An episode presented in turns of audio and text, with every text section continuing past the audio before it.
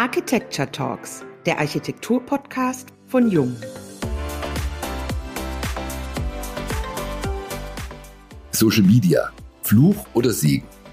Fluch. Forschung, empirische Untersuchung oder Bauchgefühl? Empirische Untersuchung. Ausstellung, digital oder analog? Lieber analog. Alle zwei Jahre pilgern Scharen von Architekturschaffenden zur Architekturbiennale nach Venedig. Die Show bringt sie alle zusammen, um innovative Ideen und Entwicklungen der Architektur zu präsentieren und zu diskutieren. Mindestens genauso wichtig wie die fachliche Auseinandersetzung ist der Austausch mit den Laien der Gesellschaft. Architektonische Inhalte so aufzubereiten, dass Laien sich angesprochen fühlen und die Inhalte auch verstehen, bleibt eine sehr anspruchsvolle Aufgabe. Wo wir schon bei der Wahrnehmung und Vermittlung von Architektur wären. Ohne Kommunikation keine Architektur, sagt unser heutiger Podcast-Gast Professor Dr. Rickle Rambo von der Professur Architekturkommunikation vom Karlsruher Institut für Technologie. Aber spricht das Gebaute nicht für sich? Ist Architektur nicht einfach sinnlich, räumlich erfahrbar? Muss also Architektur erklärt werden, um Gehör zu finden? Und was ist der richtige Weg zwischen der Theorie und der Praxis? Oder noch pointierter, zwischen dem Elfenbeinturm der Wissenschaft und dem eigenen Bauchgefühl? Wir, Eva Herrmann und Dr. Uwe Bresan, freuen uns auf das heutige Gespräch mit Rickle Frambo in unserem Podcast. Hallo und herzlich willkommen zum heutigen Jungen Architecture Talks Podcast. Schön, dass du heute bei uns bist. Hallo, ich freue mich auch. Wir sind uns kürzlich auf der Architekturbiennale in Venedig über den Weg gelaufen und wir haben die Chance gepackt, gleich zu fragen, ob wir eine Podcastaufnahme machen können. Und da ist diese Idee entstanden. Beginnen wir also gleich mittendrin. Die diesjährige Architekturshow, kuratiert von der Architektin und Autorin Leslie Loco unter dem Titel The Laboratory of the Future. Was hast du für dich von dort mitgenommen? Also wie jedes Jahr oder bei jeder Ausgabe der Biennale nehme ich eine solche Vielfalt von Eindrücken damit, dass ich Wochen brauche, um das für mich zu ordnen und ich bin immer noch in dem Prozess. Ja, das ist auch dadurch verstärkt, dass wir ein Seminar zu der Veranstaltung in aller Regel machen, das dann in einer Exkursion kulminiert, in diesem Falle Anfang Oktober. Und bis dahin ist der Prozess der Verarbeitung eigentlich nicht abgeschlossen. Unmittelbar nach der Biennale, muss ich sagen, war ich ziemlich verwirrt und hatte erstmal wenig mitgenommen inhaltlich. Also zumindest auf der konkreten Ebene, die man eigentlich erwarten würde. Also zum Beispiel Pavillons, Länderpavillons, wo ich sagen würde, okay, da habe ich begriffen, was die Botschaft sein soll und ich fand sie auch gut aufbereitet und ich habe vielleicht was gelernt, was ich vorher nicht wusste. Also dieser Effekt der Biennale, der war diesmal bei mir zumindest deutlich geringer als bei früheren Ausgaben. Ich habe auch das Gefühl, dass man diesmal länger nachdenken musste, dass man erst im Nachgang die Zusammenhänge zusammengepuzzelt hat und beim Durchgehen eigentlich erstmal erschlagen war von der Fülle der Informationen, die man für sich selber sortieren musste. Hast du das auch so empfunden? Vielleicht nicht ganz so. Also ich fand inhaltlich, was die Fülle der Eindrücke anging, gab es schon Biennalen, die ich reichhaltiger fand, wo mehr in der Breite eigentlich geboten wurde. Was ich diesmal bezeichnend fand, ist, was auch viele, mit denen man gesprochen hat, bestätigt haben, dass es auf den ersten Blick halt recht wenig Architektur eigentlich zu sehen gab, sondern dass der thematische Zugriff gerade in den Hauptausstellungen, den von Leslie Locko kuratierten, sehr viel breiter war. Ja, und das war ja auch kein Zufall. Ich habe in Vorbereitung auf das Gespräch nochmal die programmatischen Texte von Leslie Locko gelesen und auch dort kommt das Thema Architektur eigentlich kaum vor. Also die Stichworte sind Change, die sind Dekarbonisierung und Dekolonisierung. Und zwar nicht explizit beschränkt auf den Bereich der Architektur, sondern in einer allgemeineren Art und Weise, die sich auf Kultur bezieht, auf soziale Prozesse bezieht. Und von daher, also diese Erwartung, dass es auf der Architekturbiennale vor allen Dingen um Bauen gehen muss, um Gebäude, um Stadtentwicklung unter Umständen.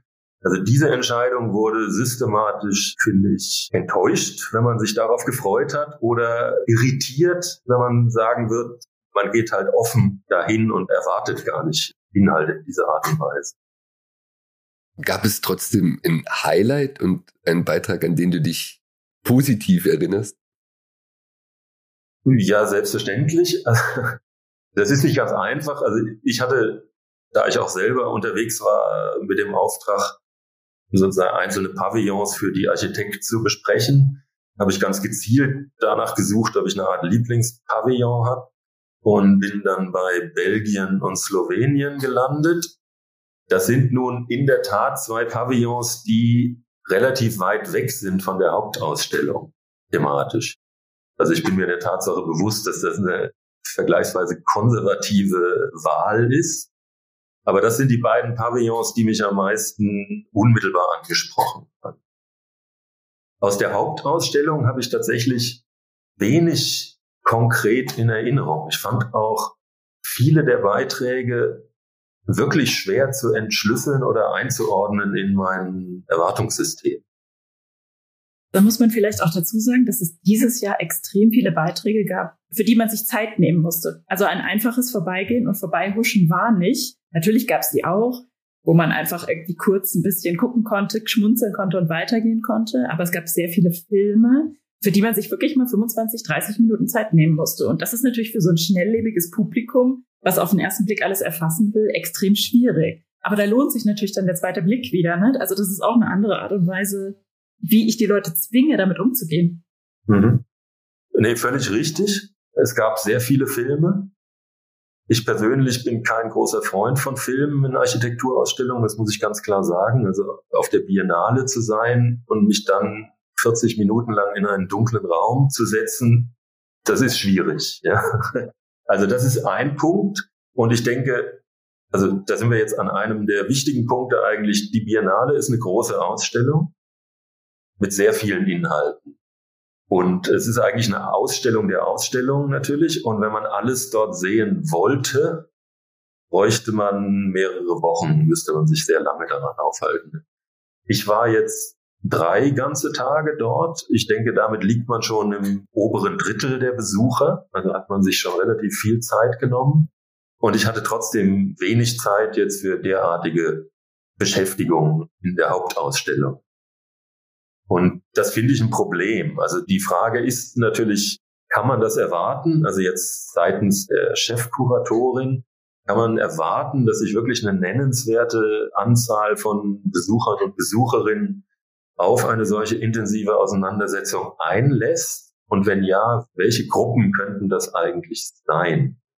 Und da kommen wir jetzt wieder auf das Gesamtkonzept auch von Leslie Locko, die ja schreibt, in der Einleitung, sie möchte nicht didaktisch sein, sie möchte keine Richtungen vorgeben, sie möchte keine Lösungen anbieten, sie möchte einen Dialog auf Augenhöhe und eine Unterbrechung sozusagen gängiger Erwartungshaltung. Ja? Und sie möchte ein Verhältnis haben zwischen Ausstellendem, also Practitioner, dem Exponat und dem Besucher, das sozusagen gleich auf Augenhöhe und reziprok funktioniert. Sprich, jedes Exponat muss erarbeitet werden und soll die Basis für einen Dialog leisten. Das finde ich klingt sehr gut, aber ich kann es mir schlicht nicht vorstellen, wie das in diesem Rahmen funktionieren soll.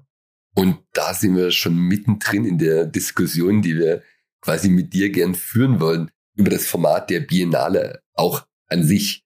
Du bist mit deinen Studierenden auch da unterwegs gewesen und ihr sprecht jetzt in, in Seminaren und Projektarbeiten darüber. Da kommt bei uns die Frage, ist also so etwas wie die Biennale als Format überhaupt noch zeitgemäß und schafft sie es, die Komplexität, die wir heute an Themen haben, auszustellen und überhaupt noch zu vermitteln? Da kann man nur paradox drauf antworten. Ja, also Einerseits ja, andererseits nein. Also natürlich gibt es kein Format, das sämtliche Diskursthemen, die im Augenblick im Schwange sind, adäquat beantwortet. Ja, aber wenn es eines gäbe, dann wäre es die Biennale meiner Meinung nach. Also ich finde nach wie vor das Format der Biennale und das spezielle Format der Biennale von Venedig auch sehr zeitgemäß. Ja, selbst wenn es scheitert oder wenn es, sagen wir mal, viele Gruppen weniger anspricht, dann ist es trotzdem immer hochinteressant, genau auch darüber zu sprechen. Also der Input in der Biennale ist so vielfältig ja, und er ist ja nur teilweise auch durch die Chefkuratorin oder den Chefkurator gelenkt und gefiltert. Ja. Also jedes Land hat immer auch die Möglichkeit, zum Beispiel andere Positionen zu beziehen. Und dadurch, dass wir mittlerweile da bei 80 Länderbeiträgen sind oder, oder 75, gibt es allein dadurch schon eine solche Vielfalt an Positionen, ne, die dann noch ergänzt werden durch die Kollateralveranstaltungen, die außerhalb der Biennale sind, dass, also klingt ein bisschen blöd vielleicht, aber dass da für jeden was dabei ist. Und die Herausforderung, also gerade für Studierende, sich da einen Reim drauf zu machen, ja, und die auch teilweise krass widersprüchlichen Positionen irgendwie für sich so zu ordnen, dass man sagt, okay, an diesem Punkt in der Geschichte steht Architektur so und so da. Das finde ich lohnt sich in jedem Fall. Ich kann nicht verstehen, wie man sozusagen nach drei Tagen von der Biennale nach Hause fährt und sagt, irgendwie, das ist nicht mehr zeitgemäß oder das hat mir nichts gegeben. Kann ich nachvollziehen?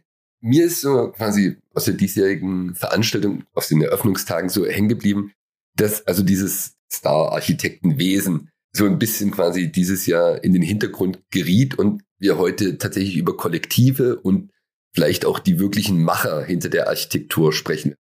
Haben in den Hauptausstellungen von Leslie Loco immer auch die Fotos der Protagonisten gehabt. Man hat also gesehen, die Namen kannte man vielfach kaum und dass da schon so ein anderer Zugang gewährt wurde und andere Protagonisten damit in den Vordergrund treten und vielleicht so ein bisschen dieses Star-Architektensystem der Nullerjahre jetzt vorüber ist?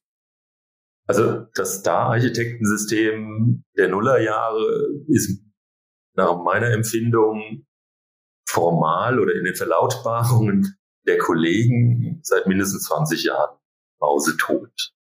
So, aber faktisch lebt es natürlich weiter. Das wird sich auch so schnell nicht ändern. Die Frage ist, was durch den Approach von Leslie Locko sich jetzt eigentlich ändert. Viele hat ja irritiert, dass David Ajayi sozusagen der einzige oder einer der ganz wenigen Superstars, Leslie Locke würde sagen, aus der Diaspora, sich in einer Art und Weise dort präsentieren kann mit gigantischen Modellen von gigantischen Projekten aus aller Welt, die das Star-System scheinbar zumindest befördert. Gleichzeitig hebt Leslie Locko hervor, dass in ihrer Ausstellung 70 Prozent der Beiträge aus Büros kommen, die entweder von Einzelpersonen geführt werden oder von weniger als drei Personen. Das ist programmatisch ein interessantes Statement. Faktisch finde ich es hochproblematisch, weil man auch sagen könnte, das Ein-Mann-Büro oder Ein-Frau-Büro hat halt keinen Einfluss. Und das ist was, womit man sich, finde ich, auseinandersetzen muss. Diese Frage, alles, was dort gezeigt wird, hat das eigentlich die Chance, in irgendeiner Art und Weise tatsächlich unsere gebaute Umwelt mittelfristig in nennenswertem Ausmaße zu beeinflussen? Du meinst, die Sachen sind zu sehr Elfenbeinturm und der Impact ist überschaubar? Das ist leider meine Befürchtung, ja, dass diese Ausstellung, obwohl sie vor der Hand ja unheimlich nah an der Realität ist, das geht um ganz basale Dinge, man sieht Videos von afrikanischen Dörfern, wo die Hühner zwischen den Hütten herumlaufen, wo räumliche Praktiken zum Beispiel mit schamanistischem Hintergrund stattfinden, etc. pp. All diese Dinge. Oder Architekturen, die aus Müll, also aus Recyclingmaterialien hergestellt werden von Hand in Anlehnung an handwerkliche Praktiken etc. Also all diese Dinge sieht man dort. Und dann geht man raus zumindest in die europäische Realität, viel stärker vermutlich aber auch noch in die afrikanische Realität und sieht, dass dort riesige Firmen riesige Dinge bauen, ganz ungestört von all diesen Vorgängen. Also dass diese scheinbare Nähe zu den sozialen Problemen faktisch auch man als eine ganz kleine akademische Blase auch bezeichnen könnte. Ich finde es auch interessant, also auch in den Länderpavillons zum Beispiel sind fast ausschließlich Beiträge von Büros, die nicht existieren könnten, wenn sie nicht irgendwie an universitäre Verhältnisse angebunden wären. Ja? Also der Markt sozusagen bleibt wirklich fast hundertprozentig außen vor und das ist natürlich ein Problem. Aber man könnte ja da auch von einer Avantgarde sprechen, um es mal quasi ins Positive zu drehen. Richtig. Also natürlich ist so eine Ausstellung ja immer quasi ein Gradmesser, wohin es gehen könnte. Ja. Wie siehst du das, die Chance, dass ich quasi diese sehr dezidierte aufs Handwerk, auf das Machen auch fokussierte Ausstellung, kann die in Zukunft eine Richtung vorgeben, an denen sich dann auch die Großen orientieren? Oder sagst du, das war jetzt tatsächlich ein Versuch, einen, einen Status mal darzustellen, der wird aber quasi auch in Zukunft keinerlei Impact haben? Ich würde es gern glauben, ne, dass das eine Avantgarde ist und dass wir im großen Maßstab zurückfinden zu solchen Praktiken. Ich halte es aber für unrealistisch, muss ich ganz klar sagen. Ja, wir können ja mal kurz auch auf den deutschen Pavillon zu sprechen kommen. Da ist es ja ähnlich. Ne? Also niemand wird bestreiten, dass das Thema der Kreislaufwirtschaft und der Wiederverwendung von Baustoffen ein relevantes Thema ist. Trotzdem kann ich mir nicht vorstellen, dass diese Art der Wiederverwendung, wie sie dort praktiziert wird, in einem Maße irgendwann stattfinden wird, dass sie tatsächlich in Hinsicht auf die Dekarbonisierung einen nennenswerten Einfluss hat. Dafür muss man nur schauen, zum Beispiel in die ganze Recyclingwirtschaft im Bereich der Verpackungsmaterialien zum Beispiel. Eine gigantische Industrie, die zwangsläufig durch Großbetriebe strukturiert ist. Hier Alba in Berlin zum Beispiel, ja, die mit großen Lastern durch die Gegend fahren, versuchen jetzt zum Beispiel Plastikverpackungen einzusammeln, dann in großen Werken irgendwie entweder zu verbrennen oder aufzubereiten. Und das muss ja auch so sein. Ne, das kann ja nicht funktionieren, indem ich selber die Sachen auseinandersortiere und dann irgendwo in meinem Gärtchen, also das kann man zwar auch machen, aber das wird in unserer Gesellschaft, falls die sich nicht extrem verkleinert und wieder auf vorindustrialisierte Verhältnisse zurückschrumpft, kann ich mir nicht vorstellen, wie eine solche Kreislaufwirtschaft sozusagen von Zweimannbetrieben geleistet wird. Und das finde ich so bedauerlich. Auch das Thema der Maintenance zum Beispiel, das ist was, wenn man schaut, das begegnet einem tagtäglich. Ja, das ist meines Erachtens ein Riesenproblem, der Unterhalt von Gebäuden. Aber da denke ich halt eher an Großsiedlungen wie das Märkische Viertel oder Gropiusstadt. Oder ich sehe zum Beispiel die U-Bahn-Stationen hier vor der Tür, die in einem entsetzlichen Zustand sind, ja, weil dort nicht geputzt, nicht gereinigt, nicht repariert wird. Und wenn dann halt schlecht zum Beispiel repariert wird, so dass die Sanierung immer in 10 oder 15 Jahreswellen kommt und dann aber gleich mehrere Millionen Euro kostet. Und das sind die Probleme. Und die werden eigentlich alle nicht adressiert durch die Thematik, wie sie zum Beispiel im deutschen Pavillon präsentiert wird. Wobei der Deutsche Pavillon, das muss man jetzt auch dazu sagen, adressiert ja nicht nur dieses Thema der Kreislaufwirtschaft, sondern die haben auch genau das, was du gerade gesagt hast, dieses Maintenance, haben sie sich auf die Fahnen geschrieben und machen mit Studierenden. Jede Woche kommt quasi eine andere Universität, wird vor Ort was gebaut. Und das ist ja auch immer ein großer Kritikpunkt an den Biennalen, dass sie quasi die Stars aus der Welt einfliegen oder auch die Themen aus der Welt einfliegen und das, was vor Ort eigentlich dramatisch ist, links liegen lassen. Und das ist jetzt endlich mal ein Beitrag, der auch nicht nur das ausstellt und sagt, macht euch euren Reim draus, sondern sagt, anpacken.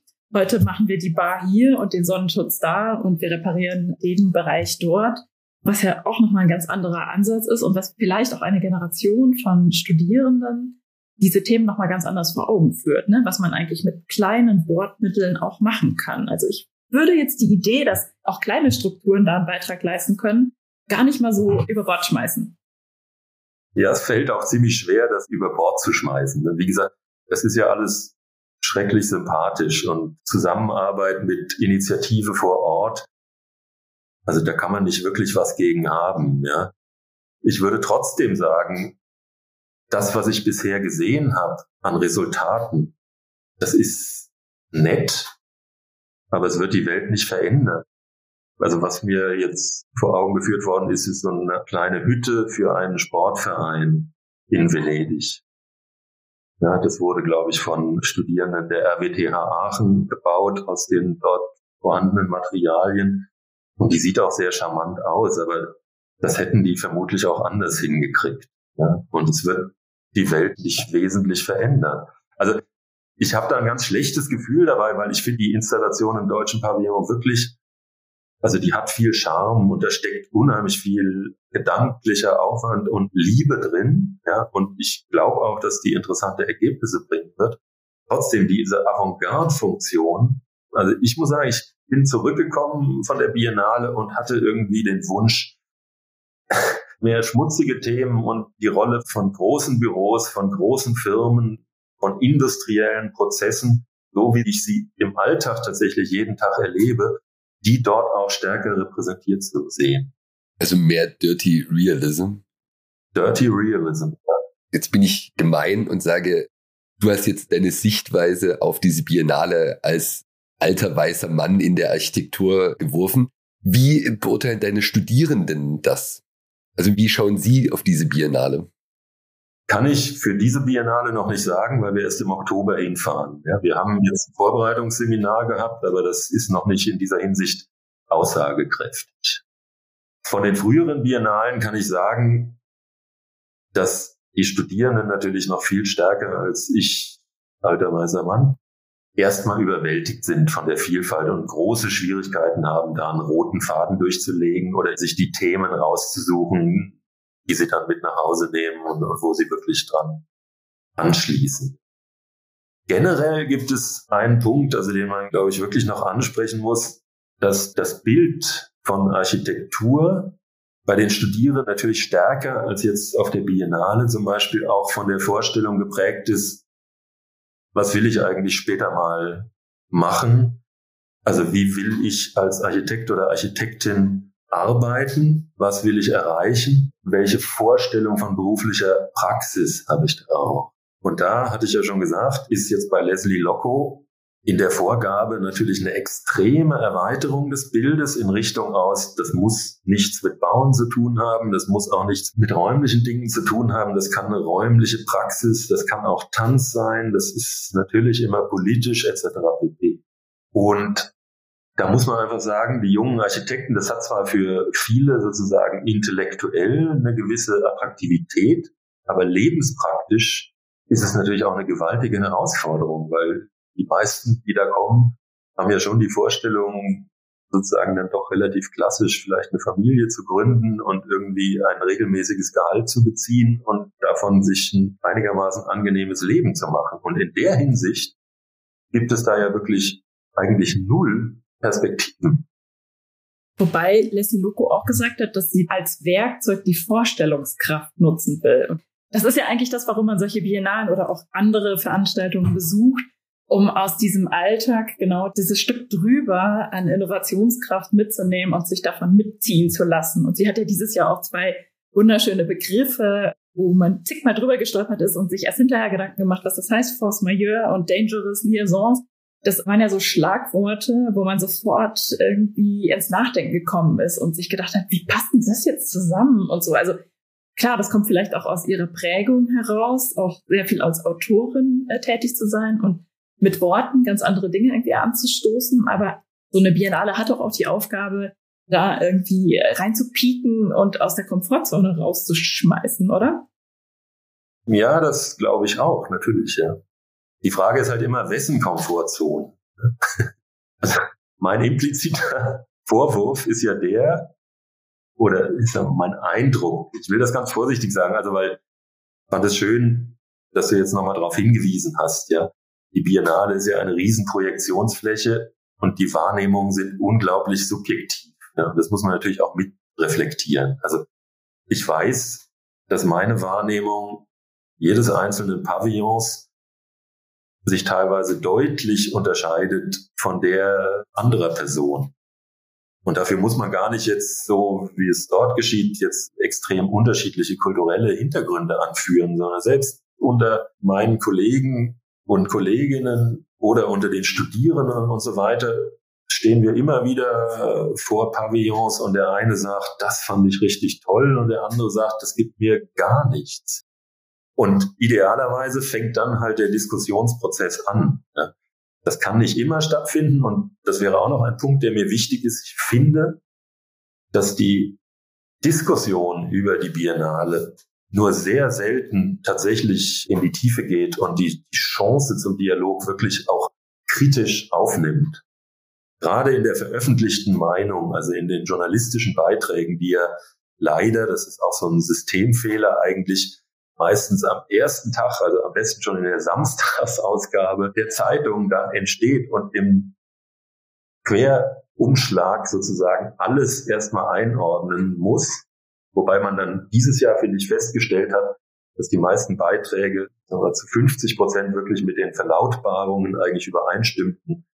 Das sind eigentlich häufig nur Wiedergaben gewesen der programmatischen Äußerungen von Leslie Locke selber. Ja. Wurde das pauschal sozusagen als wichtig und gut und positiv erwähnt, dass jetzt halt mal der Blick nach Afrika geht und eine Frau das gemacht hat und so weiter und so fort. Alles wunderbar, aber eine inhaltliche Diskussion dazu, dazu kommt es kaum, weil die vorgesehenen Beitragslängen zum Beispiel selbst in den Fachzeitschriften so gering sind, dass da häufig Sachen entweder nur abgefeiert werden, jeder sucht sich das, was er halt gut fand, und das andere fällt so ein bisschen unter den Radar. Also das finde ich manchmal ein bisschen schade. Aber da hätten wir doch jetzt ein Thema für eine Forschungsarbeit oder für eine Dissertation gefunden, oder? Diesen Diskurs zu erzwingen. Ich glaube nicht, dass das ein Thema für eine Dissertation ist, aber es wäre ein Thema für journalistische Formate, wo man sich von vornherein sozusagen sagt, okay, vielleicht ist da nochmal ein Sonderheft in der Mitte der Veranstaltung zum Beispiel sinnvoll, ja. Und dieses Gefühl da so ein bisschen, dass das alles nach einer Woche schon erledigt ist und es sich dann nicht lohnt oder es niemanden wirklich interessiert, wenn man zum Beispiel nochmal in die Tiefe und mit einer gewissen Distanz auf einzelne Beiträge schaut und die vielleicht auch im Pro und Contra diskutieren lässt oder wirklich als Grundlage nimmt für ein Weiterdenken. Also das fände ich interessant, wenn man dafür ein Format fände. Ich weiß auch, das ist nicht einfach in unseren Zeiten, aber das fände ich wirklich eine Herausforderung. Ja, der andere Punkt, also eine Forschungsarbeit, ja, fände ich auch spannend. Da möchte ich verweisen auf das Buch Beyond the Biennale von den Autoren Staub, Böckle und Martinez aus Liechtenstein. Also sind, glaube ich, alle nicht mehr in Liechtenstein mittlerweile, aber das Projekt ist entstanden an der Universität Liechtenstein. Ich war da mit Beitrag auch beteiligt. Das finde ich einen ganz interessanten Ansatz, um mal so ein bisschen aus der Distanz das Gesamtformat Biennale zu reflektieren und dann auch im Einzelnen sich Gedanken darüber zu machen, wie da Themen gesetzt werden, wie das auch organisatorisch sich vielleicht weiterentwickeln könnte und was es heute noch bedeutet. Also da gibt es schon gelegentlich solche Bemühungen. Ich bin aber durchaus auch der Meinung, das könnte noch deutlich intensiver sein, ja, weil es ist einfach der immense Aufwand, den die Biennale bedeutet, auch die Aufmerksamkeit, die allein durch die Besucher sozusagen generiert wird. Also unheimlich viele Leute sind dort vor Ort, nehmen Sachen mit und dann verpufft das häufig so ein bisschen, beziehungsweise geht nur so in die jeweils einzelnen Institutionen ein dann nochmal sozusagen im größeren Maßstab den Faden wieder aufnehmen und zu gucken, was ist jetzt da eigentlich passiert über fünf Monate. Das fände ich schon sehr interessant. Wir kommen jetzt von der Biennale, die gerade in Venedig läuft, von einem sehr konkreten Punkt, über den wir jetzt schon lange gesprochen haben. Und ich höre ja bei dir immer so ein bisschen Kritik an der Biennale heraus. Was wäre denn deine Idee? Wie würdest du dir Architekturvermittlung eigentlich auf zeitgenössischem Wege vorstellen, die also quasi über diesen Gedanken der Biennale hinausgeht? Na, ich würde die Frage, wenn es erlaubt ist, ein bisschen anders stellen. Also im Prinzip finde ich das Format Biennale super interessant, nach wie vor. Ich äußere mich zwar kritisch dazu, aber ich finde, dafür ist es ja auch genau da. Also ich persönlich, das unterscheidet mich auch von einigen der Beitragenden oder Diskussionspartnern in dem Beyond the Biennale Format. Ich halte das Format nach wie vor für sehr produktiv und zeitgemäß. Also ich würde es weder in den digitalen Raum verlegen wollen. Ich würde es auch nicht aus Venedig entfernen und zum Beispiel auf sieben verschiedene Standorte verteilen wollen. Ich würde es auch nicht stärker sozusagen zeitlich entflechten. Also all diese Vorschläge gibt es und ich finde das gar nicht gut. Also ich finde diese kompakte Art und Weise, dort an einen Ort zu kommen, Leute zu treffen und sich diesen ganzen Input anzuschauen, ihn aufzunehmen und zu verarbeiten, eigentlich immer noch unschlagbar in seiner Intensität. Die Kritik bezieht sich wirklich eher auf das kuratorische Konzept vielleicht, das ich mir auch anders vorstellen könnte und auch auf die ganzen Einzelausstellungen in den Länderpavillons, ja, die mir diesmal nicht so viel gegeben haben, wie ich es mir vielleicht gewünscht hätte. Und jetzt also auf Thema Architekturvermittlung, da muss ich zugeben, da habe ich auch aufgrund meines Hintergrundes, ich bin ja kein Architekt, sondern Psychologe von der Ausbildung und habe mich mit dem Thema Architekturvermittlung von vornherein immer beschäftigt unter dieser Expertinnen-Laien-Perspektive, sprich also Formate wie zum Beispiel die Architekturausstellung betrachtet, unter der Frage, ob sich damit architektonische Themen an ein nicht fachliches Publikum auch vermitteln lassen. Und dabei, das muss ich zugeben, nach heutigen Kriterien, so wie die Biennale im Augenblick stattfindet oder das Ausstellungswesen verstanden wird, habe ich eine extrem konservative Einstellung, nämlich die, dass eine Ausstellung sehr wohl zum Beispiel didaktisch sein sollte und auch gerne mal Lösungen präsentieren darf. Ja, also all das, was in dieser Biennale total tabu ist, finde ich immer noch ziemlich interessant und glaube auch, aus Gesprächen und auch teilweise unseren Untersuchungen entnehmen zu können, dass umso weniger die Personen im Fachdiskurs sind, sie umso mehr dazu neigen, tatsächlich auch sich zukunftsweisende architektonische Lösungen präsentieren zu lassen in einer relativ klassischen Art und Weise. Also Modellzeichnungen, Fotos, das ist für diejenigen, die außerhalb der Architektur stehen, natürlich überhaupt nicht out of fashion, sondern das ist für die meisten Leute immer noch die Erwartung, die sie an die Architektur haben. Ne? Also wenn Dekarbonisierung, dann zeigt uns bitte, wie man Häuser bauen kann, indem wir bequem leben, aber wenig CO2 produzieren. Also das als Schwelle oder eben als Nichtschwelle, dass der Laie einen Zugang dazu findet und nicht in diesem hochtheoretischen Komplex hängen bleibt und sich denkt, oh Gott, ich komme überhaupt nicht mit, über was die sprechen, sondern einfach immer dieses Runterbrechen, um diese kleinen Tritte irgendwie zu ermöglichen. Ja, ja, genau. Also diese Zurückweisung oder die Verweigerung, dass man sagt, bitte glaubt nicht, dass wir uns mit dem Entwerfen und Bauen von Gebäuden oder Häusern beschäftigen. Ja, Architektur ist was völlig anderes. Das ist natürlich für viele Laien ein echter Schocker. Mhm. Man hat ja seine Erfahrungen, also mit Städten und mit deren Dysfunktionalitäten und hält die auch für hochrelevant, zu Recht im Übrigen, jetzt auch zu Dekarbonisierung. Und da ist es natürlich erstmal eine ziemliche Abstraktionsleistung, wenn man sagt, das hat erstmal damit nichts zu tun, sondern wir zeigen euch zum Beispiel räumliche Praktiken, wo es darum geht, eine Toilette neu zu konzipieren und so weiter und so fort. Also all die Dinge, die dort gezeigt werden, die sind ja erstmal für, ich sag mal, nicht akademische Architektinnen ziemlich hart zu schlucken und muss man erstmal kapieren.